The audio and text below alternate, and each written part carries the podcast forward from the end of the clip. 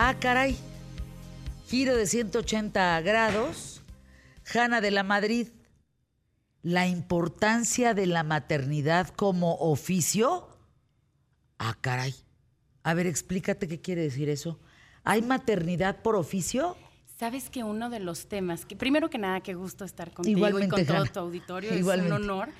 Este, uno de los grandes problemas es que la maternidad es inherente a las, a las mujeres y pareciera que es nuestra chamba, nuestra obligación y como si nos pusieran un chip desde que nacemos de que sabemos hacerlo todo y perfecto.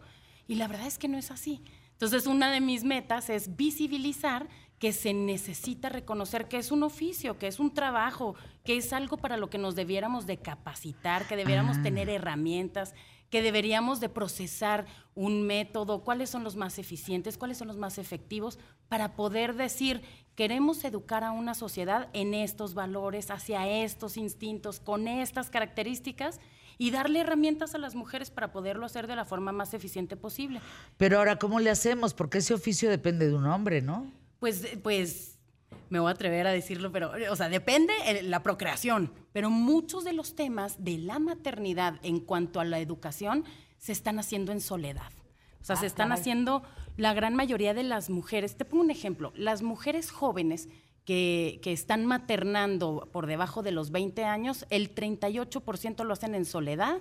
El papá desapareció, el papá se fugó, se fue a no sé dónde, dijo que iba por los chicles y nunca reapareció. Entonces, uno de los temas es que las mujeres sí se avientan a tener a, los niños, sí se avientan a tener este, el, el embarazo completo, la maternidad completa, ejercerla, pero carecen de herramientas. Parte de lo que yo quiero visibilizar para el Sistema Nacional de Cuidados es no podemos seguir educando en soledad, sin herramientas, sin acompañamiento y ahora también mucho el tema que están haciendo cursos por todos lados desde que, peces, etcétera. No, no, no, no. A ver, miren, yo lo último que quiero sonar es como un canal este, de estos mm, corneteros con información cornetera. No. Exijo de verdad que todas aquellas mujeres que tienen la responsabilidad de ser mamás se instruyan, se informen, para tomar buenas decisiones y no andar a lo tarugo por la vida. A ver, el otro día me encuentro una mujer que está discutiendo que la leche del niño tiene que ser vegana. Me estoy encontrando gente que dice, no, no, no, no, no, no, no, a ver, el tema de las vacunas, a ver, no, no, no, por favor, sean responsables. No es tu vida, es la vida a la que tú estás procreando. El otro día también me encuentro con una pareja, un pediatra que me dice, Fer, yo ya no sé qué hacer. Las abuelas y abuelos de mis pacientes están furiosos porque quieren que nazca en el agua al lado de los pececitos y la madre del muerto y entonces aquello es una complicación. En caso no, no, hay manera. No sabes a dónde correr en un, ¿En un caso de emergencia. ¿En qué momento se volvió esto, Hanna, una cosa tan de veras tan irresponsable? Es que justo ahí es donde yo creo que sí nos hace falta, te digo, reconocer que esto es un trabajo y es un trabajo de 24 horas que sí genera un burnout, que sí genera una carga emocional, mental, psicológica y necesitamos entrarle como tal. Imagínate que de repente te soltaran un tracto camión y te dijeran, listo, manéjale y es lo mismo con un humano que te entregan en un hospital y te dicen que te vaya increíble, con permiso, vaya. Sí, la reversa es la reversa, el drive es para adelante. O sea, hay, hay reglas en el crecimiento de los niños que uno no debe de alterar. Y no solamente Hanna, ¿no? Como creadora de esta plataforma Causando Causas. Hablen con los pediatras. Los pediatras mismos se les paran los pelos de punta de lo que están escuchando hoy en día. Sí, y, eso sin hablar del tema emocional y psicológico. Te pongo un ejemplo, uno de los temas que hemos logrado identificar es que de los cero a los un año, los niños desarrollan el derecho a existir. Entonces, si por cualquier cosa escuchan de su mamá, de su tía, de su primo, de, híjola, no era el mejor momento para que nacieras, profesionalmente tu carrera estaba a punto de despertar. ¿Cómo le hiciste para ser mamá? O, uy, mamita, ya te quedaste sin carrera porque fuiste mamá. Los niños dicen, no tengo derecho a existir. Y es un niño que a sus 45 años, como adulto ¿Pero disfuncional, Hanna? Sí, cada vez se ha descubierto más la psicología transpersonal, el desarrollo emocional, las heridas de la infancia, este, paternidad efectiva, paternidad consciente, maternidad con crianza, que son muchos de los libros y talleres Pero a que ver, se toman. Hanna, no, no nos están exigiendo demasiado a las mamás y a los papás eh, en relación a nuestros hijos. Yo creo que la mayoría hemos hecho lo que hemos podido y como hemos podido, y yo creo que eso está bien, pero si reconociéramos a la maternidad como un oficio, dejaríamos de exigir la doble y triple jornada. O sea, es decir, ahorita tienes que ser mamá, pero tienes que salir al mercado laboral y hacerlo perfecto. Y tienes que físicamente estar en ciertas condiciones. Y tienes que socialmente cumplir con tantos códigos.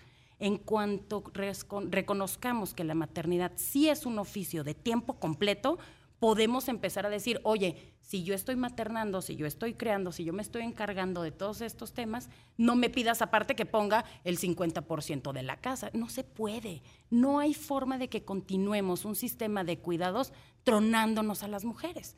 Imagínate, 28% del Producto Interno Bruto de este país, es decir, todo lo que se gasta cualquier sexenio en obra pública y en infraestructura, es lo que sacrifican las mujeres siete años de su vida quedándose en su casa a cuidar a, un niño de 0 a 7 años.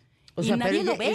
ese grupo de mujeres lo ve como un sacrificio. Es que al final de cuentas lo que te dicen socialmente es, esta carga es tuya, te compete a ti y tienes que cancelar tu vida para ser mamá. Y eso es uno de los grandes problemas a los que nos estamos enfrentando las que tenemos entre 35 y 45 años, que ser mamá no es suficiente, cuando yo creo que debería ser suficiente. Fíjense que yo en eso estoy completamente en desacuerdo. Yo viví de otra manera y me enfrenté de otra manera. Primero dije, la mejor mamá es sorda, no tengo que andar escuchando con quién tengo que quedar bien y a quién le tengo que oír el consejo. O sea, es sorda, la mejor mamá es sorda. Y de ahí para el real, y de ahí para adelante. Fui mamá al mismo tiempo de trabajar, al mismo tiempo de viajar, al mismo tiempo de hacer todas estas pistas que entiendo para algunas será más difícil que para otras. Pero no disasocio la maternidad de una vida profesional, de ser mamá, de estar en tu casa, de estar en pareja.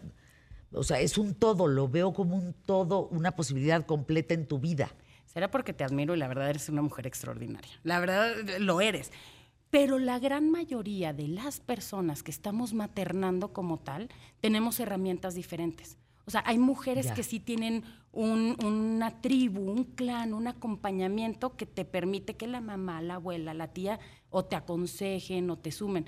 En mi caso, por ejemplo, que soy huérfana y que no tengo a nadie, el tema ha sido sal corriendo. O sea, te dejo a mi hijo en el programa para que lo cuides mientras yo salgo a trabajar, porque yo no tengo quien me ayude. Pero aparte es un, imagínate que logras conseguir a alguien quien, quien te ayude, pues te tienes que aguantar como lo cuide porque tampoco se vale dejarte al chamaco con instrucciones, porque pues cada quien hace lo que puede con el tiempo y las herramientas que tiene. Entonces también es un tema de empezar a generar un colectivo social en conciencia.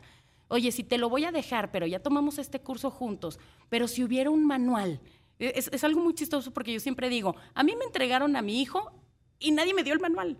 Nadie me dijo, oye, cuidado que a los dos años desarrolla su voz, que si a los tres años desarrolle un, carácter, que si a los cuatro. Nadie me dijo nada, yo lo he ido descubriendo como el borras, sola. Como el borras. Y lo ideal sería que alguien me hubiera enseñado cómo, me hubieran avisado, por lo menos.